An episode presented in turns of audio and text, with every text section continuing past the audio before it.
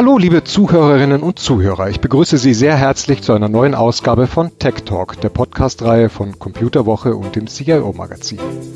Mein Name ist Martin Bayer. Ich bin stellvertretender Chefredakteur bei der Computerwoche und freue mich sehr, dass Sie bei uns reinhören. Unser Thema ist heute die weiter anhaltende Chipkrise. Es waren viele Faktoren, die dazu geführt haben, dass ganze Produktionsstraßen in den Autofabriken stillstanden und Kunden teilweise Wochen auf neue Elektrogeräte warten mussten eine stark schwankende Nachfrage bestimmter Branchen, ein Brand in einem wichtigen asiatischen Halbleiterwerk, die Blockade des Suezkanals, Lockdowns infolge der Corona-Pandemie und, und, und. Das alles brachte die Halbleiter-Supply Chain auf der ganzen Welt deutlich aus dem Takt. Wie Politik und Unternehmen dagegen steuern wollen und welche Auswirkungen das auf unsere Wirtschaft hat, darüber möchte ich heute mit Frau Lola Attenberger sprechen. Frau Attenberger forscht am Digital Society Institute an der European School of Management and Technology in Berlin und beschäftigt sich ausführlich mit der Industriepolitik verschiedener Länder und den makroökonomischen Zusammenhängen im digitalpolitischen Bereich. Hallo Frau Attenberger, schön, dass Sie bei uns sind. Hallo, vielen Dank, dass ich äh, da sein kann. Das freut mich. Ja, Frau Attenberger, die, wie ich schon bereits gesagt habe, die Chipknappheit macht ja vielen Branchen schwer zu schaffen. Bei den Automobilherstellern standen ganze Bänder still. Teilweise, ich habe gelesen, Peugeot hat, hat zwischenzeitlich sogar wieder analoge Tachos in seinen Autos verbaut. Ähm, waren aus Ihrer Sicht diese Probleme denn abzusehen oder war das Ganze dann doch eher eine, eine Verkettung unglücklicher Umstände, vor allem gerade durch Corona?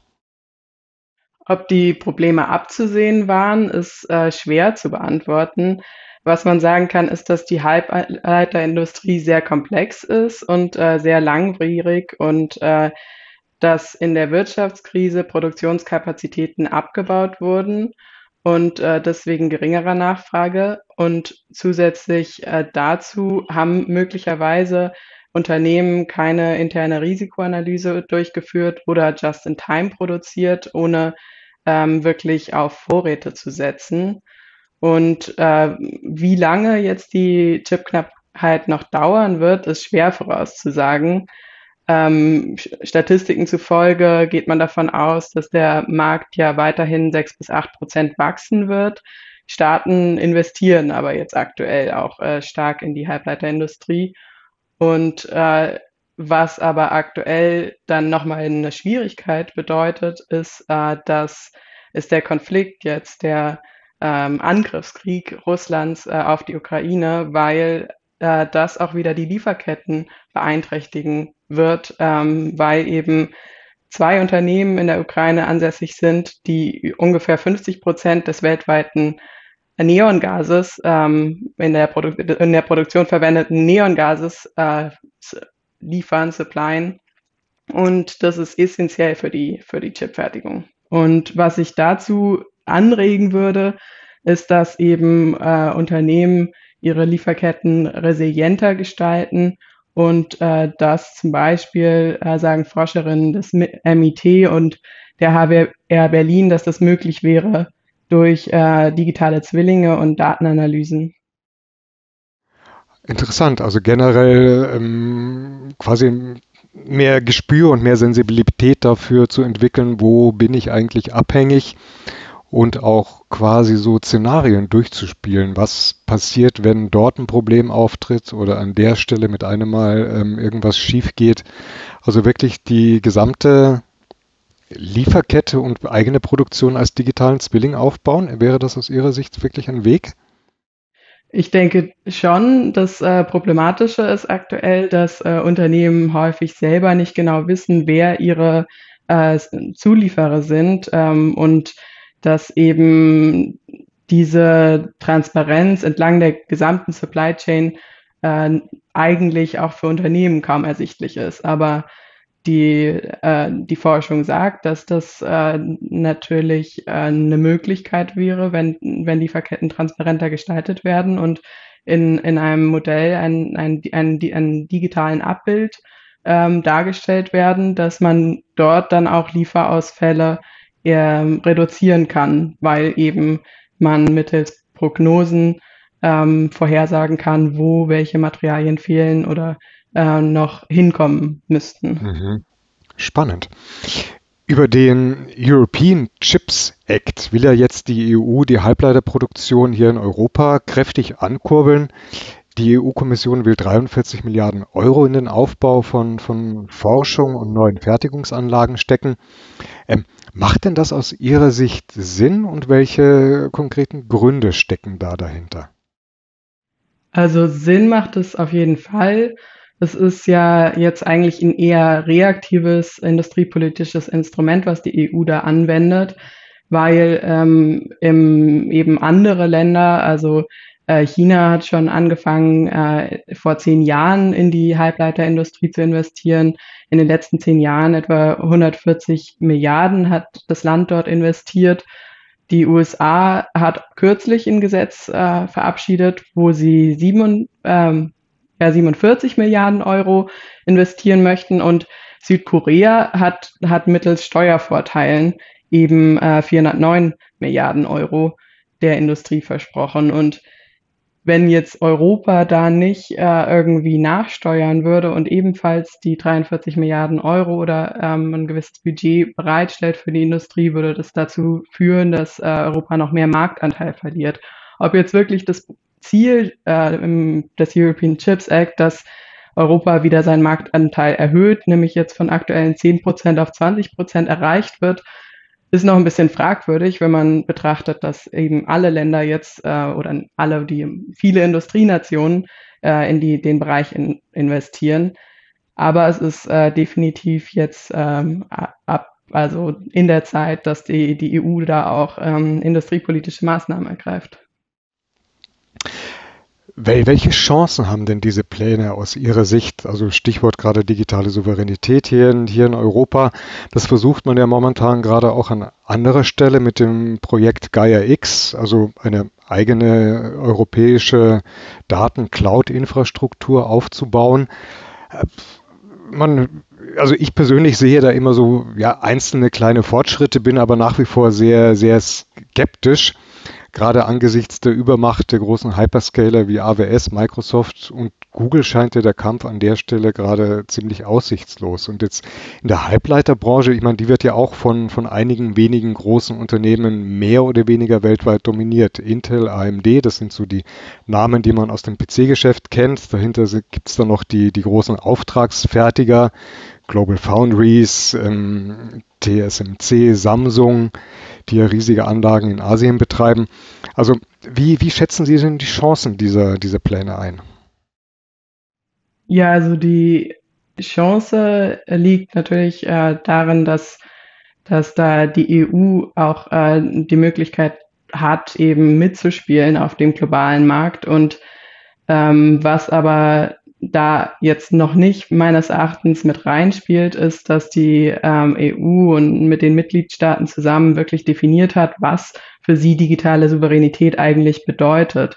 Wenn man sich anschaut, die Definition der Bundesregierung ist, dass äh, digitale Souveränität ist, äh, die Fähigkeiten und Möglichkeiten von Individuen und Institutionen, ihre Rollen in der digitalen Welt selbstständig, selbstbestimmt und sicher auszuüben, äh, während andererseits die EU eher äh, digitale Souveränität in ökonomischer Hinsicht sieht und eben digitale Souveränität in Zusammenhang setzt mit den gesellschaftlichen und ökonomischen Abhängigkeiten von außereuropäischen Technologiekonzernen. Äh, da muss man sich natürlich erstmal irgendwie verständigen, was ist, was eigentlich das bedeutet und welche konkreten Schritte man Richtung digitaler Souveränität machen möchte als Europäische Union, als äh, Staatenbund.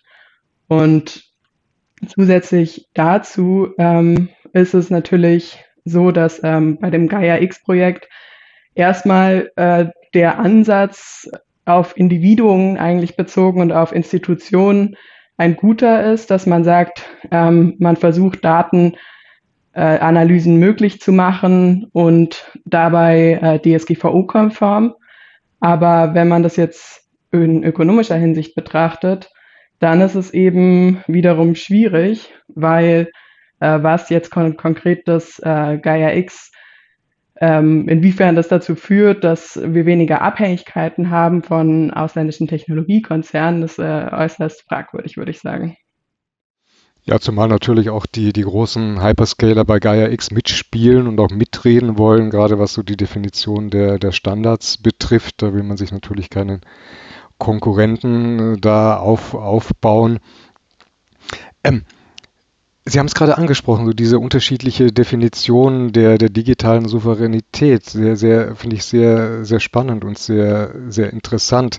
Ähm, wie schätzen Sie denn da so die überhaupt generell die digitalen Kompetenzen auf Seiten der, Polit der Politik ähm, ein? Also glauben Sie, dass da die, die Instanzen, also einmal hier in Deutschland, in Berlin und auch in der EU, in Brüssel da sind, wirklich diese ja, Konsequenzen, die die Digitalisierung letzten Endes für Wirtschaft und Gesellschaft hat, äh, wirklich zu durchdringen und auch wirklich abzusehen, was da passiert und warum ist da so dieser, dieser Aspekt der digitalen Souveränität aus Ihrer Sicht so wichtig? Ja, meiner Ansicht nach äh, ist, ist da so wird da politisch noch noch nicht genug äh, strategisch gedacht und nicht äh, wirklich orientiert an, an messbaren Zielen, wie man denn digitale Souveränität erreichen möchte und auch die, ähm, ja, wie, also wie ich gerade sehe, so in dem, in dem Bereich, in den einzelnen Initiativen, die es gibt, um zur Erreichung des, des Zieles der digitalen Souveränität, äh, wird eben wenig eigentlich geschaut, aber was genau bedeutet das für uns und ab wann wäre denn dann digitale Souveränität erreicht? Und wichtig, denke ich, ist digitale Souveränität insbesondere aus, aus drei Gründen. Das sind einmal die gesellschaftlichen Gründe, äh, nämlich, dass wenn wir einen, also wir haben ja in Europa auch irgendwie eine gewisse äh, Werteunion, die eben Werte wie Demokratie, Menschenrechte, Gleichberechtigung oder hohe Umweltstandards auch äh, zugrunde legt, wenn, äh, wenn es eben dann so ist, dass man sich zu abhängig macht von, äh, von ausländischen oder anderen Nationen mit anderen Werten, könnte man sich eben auch erpressbar machen, wie man jetzt ja in dem Konflikt mit Russland im Bereich Gas sieht. Ähm, was außerdem der zweite Grund ist, weswegen digitale Souveränität wichtig ist, ist eben der ökonomische, äh, der auch mit Verbraucherschutz einhergeht, weil äh, wenn wir eben ökonomisch nicht ansatzweise gucken, dass äh, Abhängigkeiten reduziert werden und ähm, in gewisser Weise den Markt steuern, dann äh, kommt es zu Mono Monopolbildung und äh, diese müssten mithilfe digitaler Souveränität ausbalanciert werden. Auch der sicherheitspolitische Grund ist der dritte Grund, weswegen ich denke, dass es wichtig ist, weil eben äh, sicherheitspolitisch ist es so, dass man, wenn man jetzt äh, sich vorstellt, äh, es käme zu einem Angriffskrieg ähm, mit einem wichtigen Land für uns, einem wirtschaftlich wichtigen Land wie China, dann äh, könnte das eben auch dazu führen, dass wir keine Möglichkeit haben, um irgendwie zum Beispiel wirtschaftliche Sanktionen zu verhängen oder anderweitig äh, zu versuchen, uns da unabhängiger zu machen oder ja, das ist so der sicherheitspolitische Aspekt. Mhm. Lassen Sie uns zurückkommen zum Thema Halbleiter und, und Chips. Ähm, wir sprachen über die Initiative der, der EU, die vielen Milliarden, die da reinfließen sollen. Ähm, die aktuellen Probleme werden sich ja damit nie, zumindest kurzfristig erstmal nicht lösen lassen. Es dauert Jahre, so eine Fabrikation hier, hier aufzubauen. Ähm, Macht es denn aus Ihrer Sicht trotzdem langfristig gesehen Sinn, hier wieder eine Halbleiterbranche an den Start zu bringen? Und wie wettbewerbsfähig kann so eine Fertigung hier in Europa sein, gerade im Vergleich mit den, mit den asiatischen Ländern? Also gerade so die, die Chipfertigung hat sich ja in den letzten zwei, drei Jahrzehnten zunehmend Richtung Asien verlagert. Ich vermute mal sehr stark auch aus wirtschaftlichen, ökonomischen Gründen. Das ist extrem auf Effizienz getrimmt, was ja wohl auch ein Grund ist für die, für die Knappheit. Diese Anlagen arbeiten mehr oder weniger auf Anschlag, reagieren sehr schnell auf kurzfristige Schwankungen der Nachfrage. Da wird ja nichts auf Vorrat produziert. Ähm, welche Chance hat denn dann aus Ihrer Sicht eine Halbleiterbranche in Europa? Also insgesamt haben wir schon Akteure, die wichtig sind in der Halbleiterindustrie. Und vor allem äh, spielen wir auch im Bereich Forschung und Entwicklung eine wichtige Rolle. Also Und es gibt ja auch nicht äh, eine klare Trennung zwischen, zwischen Nationen und es sollte auch nicht das Ziel werden, dass wir, dass wir uns so klar abschotten. Auch ähm, gerade im Bereich Forschung profitieren Forscherinnen und Forscher von äh, Forschungsergebnissen aus der ganzen Welt.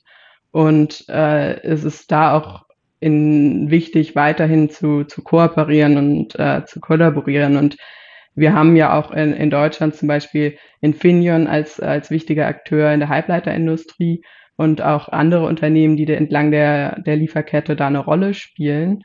Ähm, genau wichtig ist, ist es natürlich, dass jetzt die Halbleiterindustrie, wenn sie gefördert werden sollte in Europa, dass sie eben, oder was ja jetzt der Plan ist mit dem Chips Act, dass sie da eben vor allem auch marktorientiert und forschungsbasiert die Industrie aufbauen ähm, genau, aber in, ich denke, ganz ohne globale Kooperation oder äh, wird das nicht funktionieren und sollte auch nicht das Ziel sein. Wie sinnvoll ist es denn aus Ihrer Sicht, die, die großen Halbleiterhersteller hier mit, mit an Bord zu nehmen? Also Intel hat ja angekündigt, in Magdeburg zwei große Fabriken zu bauen. Da fließen erstmal 17 Milliarden Euro. Intel will auch in anderen europäischen Ländern aktiv werden. Insgesamt könnten in den nächsten zehn Jahren 80 Milliarden Euro ähm, seitens Intel hier in die europäische Halbleiterfertigung fließen. Ähm, ist es denn sinnvoll, mit diesen ja, großen Marktführern zu kooperieren? Oder jetzt mal böse gesagt, wollen die eigentlich nur hier in Europa die Subventionen abgreifen, bauen ihre Anlagen, machen dann aber im Grunde genommen ganz brutal ihr eigenes Ding, produzieren das, was sie wollen, ähm, liefern dorthin, wo sie wollen. Ähm, und im Grunde genommen ist ihnen eigentlich die europäische Perspektive mehr oder weniger egal. Wie, wie schätzen Sie das ein? Ich denke, in der Halbleiterindustrie ist es äh, schon wichtig, auch äh, mit den großen Unternehmen zu kooperieren, da die Industrie so komplex ist und spezialisiert, dass da äh, nur eine alleinige Förderung von KMUs nicht sinnvoll sein könnte. Äh, insgesamt ist es natürlich wichtig, dass da der, dass da der Staatenverbund oder dass auch die Staaten gewisse Regeln setzen und einen Rahmen schaffen. Und äh, das sollte eingebettet in eine, in eine Strategie passieren. Wie, wie, sollte denn diese Strategie aussehen? Kann man, kann man denn einer, einer Intel dann auch mal auf die Finger klopfen und sagen so, hey, Jetzt wollen wir das aber mal ein bisschen so machen oder wir brauchen eigentlich ähm, verstärkt bestimmte Chips für eine bestimmte Industrie oder für bestimmte Anwendungen. Also es wird ja auch immer differenzierter. Es sind ja jetzt ähm, heutzutage nicht mehr nur so die klassischen PC- oder Server-Chips, sondern es geht ja wirklich auch um ähm, extrem spezialisierte Halbleiter für KI-Anwendungen oder eben dann auch für bestimmte Branchen. Also Autos sind ja heute fahrende Computer mehr oder weniger, die sehr spezielle Halbleiterprodukte benötigen. Glauben Sie, dass man da also auch so einen Konzern wie Intel da ein bisschen, ja, jetzt mal salopp gesagt an die Leine nehmen kann und sagen kann, hey, wir haben euch jetzt hier Milliarden Subventionen gegeben, jetzt möchten wir aber auch, dass ihr mal in die oder die Richtung produziert. Ja, das ähm, sollte natürlich möglich sein im Idealfall. Es, es kommt da natürlich auch äh, verschiedene Aspekte mit rein, beispielsweise eben die, äh, die Regeln der, der WTO, die ähm, Handelsabkommen, also das ist natürlich ein Aushandlungsprozess auch mit der Industrie. Auch hatte ich jetzt äh, ein kleines Forschungsprojekt zum Thema Te Technologieregulierung, äh, wo eben wir uns auch angeschaut haben, was, welche Regulierer gibt es in, in Deutschland äh, in dem Bereich. Und es gibt schon auch äh, Wettbewerbsregulierungen, aber ich denke, dass eben eine Strategie in die Richtung äh, so aussehen sollte, dass Europa sich wieder sie traut, auch Industriepolitik anzugehen. Das haben sie ja jetzt jahrelang eigentlich äh, nicht gemacht und dass sie äh, da auch wieder irgendwie eine, äh, dass sie da eine Strategie entwickeln, ähm, wie sozusagen strategisch wichtige Bereiche und äh, Technologiebereiche gefördert werden sollten und ähm, welche Marktmechanismen, welche Rahmenbedingungen das erfordert. Mhm. Stichwort Industriepolitik. Europa und Deutschland hatte ja einmal eine sehr gute, eine sehr veritable Position im, im Halbleitermarkt. Äh, ich glaube, so Anfang der 1990er Jahre hatten wir mal einen Marktanteil von, von über 40 Prozent an der weltweiten Halbleiterproduktion. Das ist jetzt die letzten Jahrzehnte sukzessive weiter runtergegangen. Momentan stehen wir, glaube ich, bei 9 oder 10 Prozent. Die fehlende Industriepolitik, äh, war das mit ein Grund, warum wir da diese, diese einstmals gute Position aus der Hand gegeben haben? Ja, ich denke schon, dass es eine, eine, ein Grund war, wenn nicht der Hauptgrund, da eben in, in dem Zuge der Liberalisierung und der 80er, 90er Jahre da eben gesagt wurde, wir sollten alle Barrieren abbauen, wir sollten es nur dem Markt überlassen, äh, was sozusagen die ähm, ja, was produziert wird und welche, dass da, dass sozusagen die, die Regel, der Markt reguliert sich von selbst, äh, ohne äh, staatliche in Intervention, dass diese Regel nicht mehr aufgeht. Das hat sich ja jetzt gezeigt im Zuge dessen, dass dadurch äh, globale Monopole entstanden sind und äh, dass eben die die Unternehmen nur nach den, nach den günstigsten Materialien und äh, günstigsten Arbeitskosten geschaut haben und im Zuge dessen ihre äh, Produktionsstätten verlegt haben. Und deswegen denke ich, dass eben, dass es jetzt wichtig ist, dass die EU das, äh, das Instrument der Industriepolitik wieder betrachtet. Mhm. Ähm, Jahrelang haben ja die äh, globalisierten Lieferketten relativ gut, gut funktioniert. Ähm, Sie haben es vorhin gerade angesprochen, so der Krieg in der Ukraine und mit einem Mal fehlen bestimmte Grundmaterialien für die Halbleiterfertigung.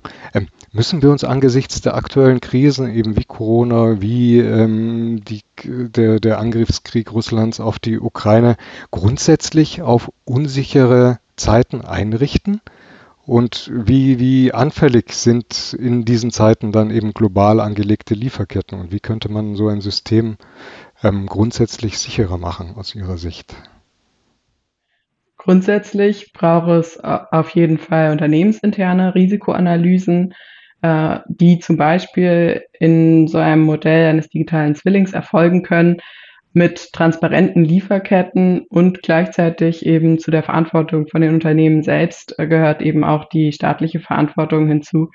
Und äh, dort also nicht nur staatlich, sondern auch europäisch gedacht wird, was, äh, wie kann man die, äh, wie kann man die, die Produktion und wie kann man sich eben souveräner aufstellen, wie kann man das Ziel der digitalen Souveränität erreichen und nicht nur im digitalen Bereich, sondern wie kann ein äh, Staatenbund eben souverän agieren, was eben bedeutet, Abhängigkeiten zu betrachten und äh, kritisch auch zu hinterfragen. Ja, Unternehmen sollten also ihre Lieferketten im, stärker im Blick behalten. Eine Industriepolitik sollte wieder stärker Fahrt aufnehmen in Europa und Deutschland. Digitale Souveränität ist Wichtig heißt aber nicht, dass man sich grundsätzlich abschotten sollte und eine Halbleiterbranche in Europa hätte durchaus eine Chance, gerade weil wir auch im Forschungs- und Entwicklungsbereich durchaus unsere Stärken haben.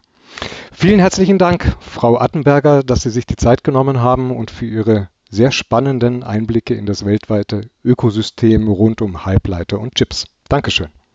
Vielen Dank ebenfalls. Wenn Ihnen unsere heutige Podcast-Folge gefallen hat, liebe Zuhörerinnen und Zuhörer, dann hören Sie doch auch einmal in unsere anderen Episoden rein. Es sind immer wieder spannende Geschichten aus der gesamten IT-Branche, die wir Ihnen hier präsentieren. Und wenn Sie keine Folge mehr verpassen wollen, dann abonnieren Sie doch einfach unseren Podcast-Kanal. Ich freue mich jedenfalls, dass Sie heute wieder mit dabei waren und wünsche Ihnen weiterhin alles Gute. Machen Sie es gut. Tschüss.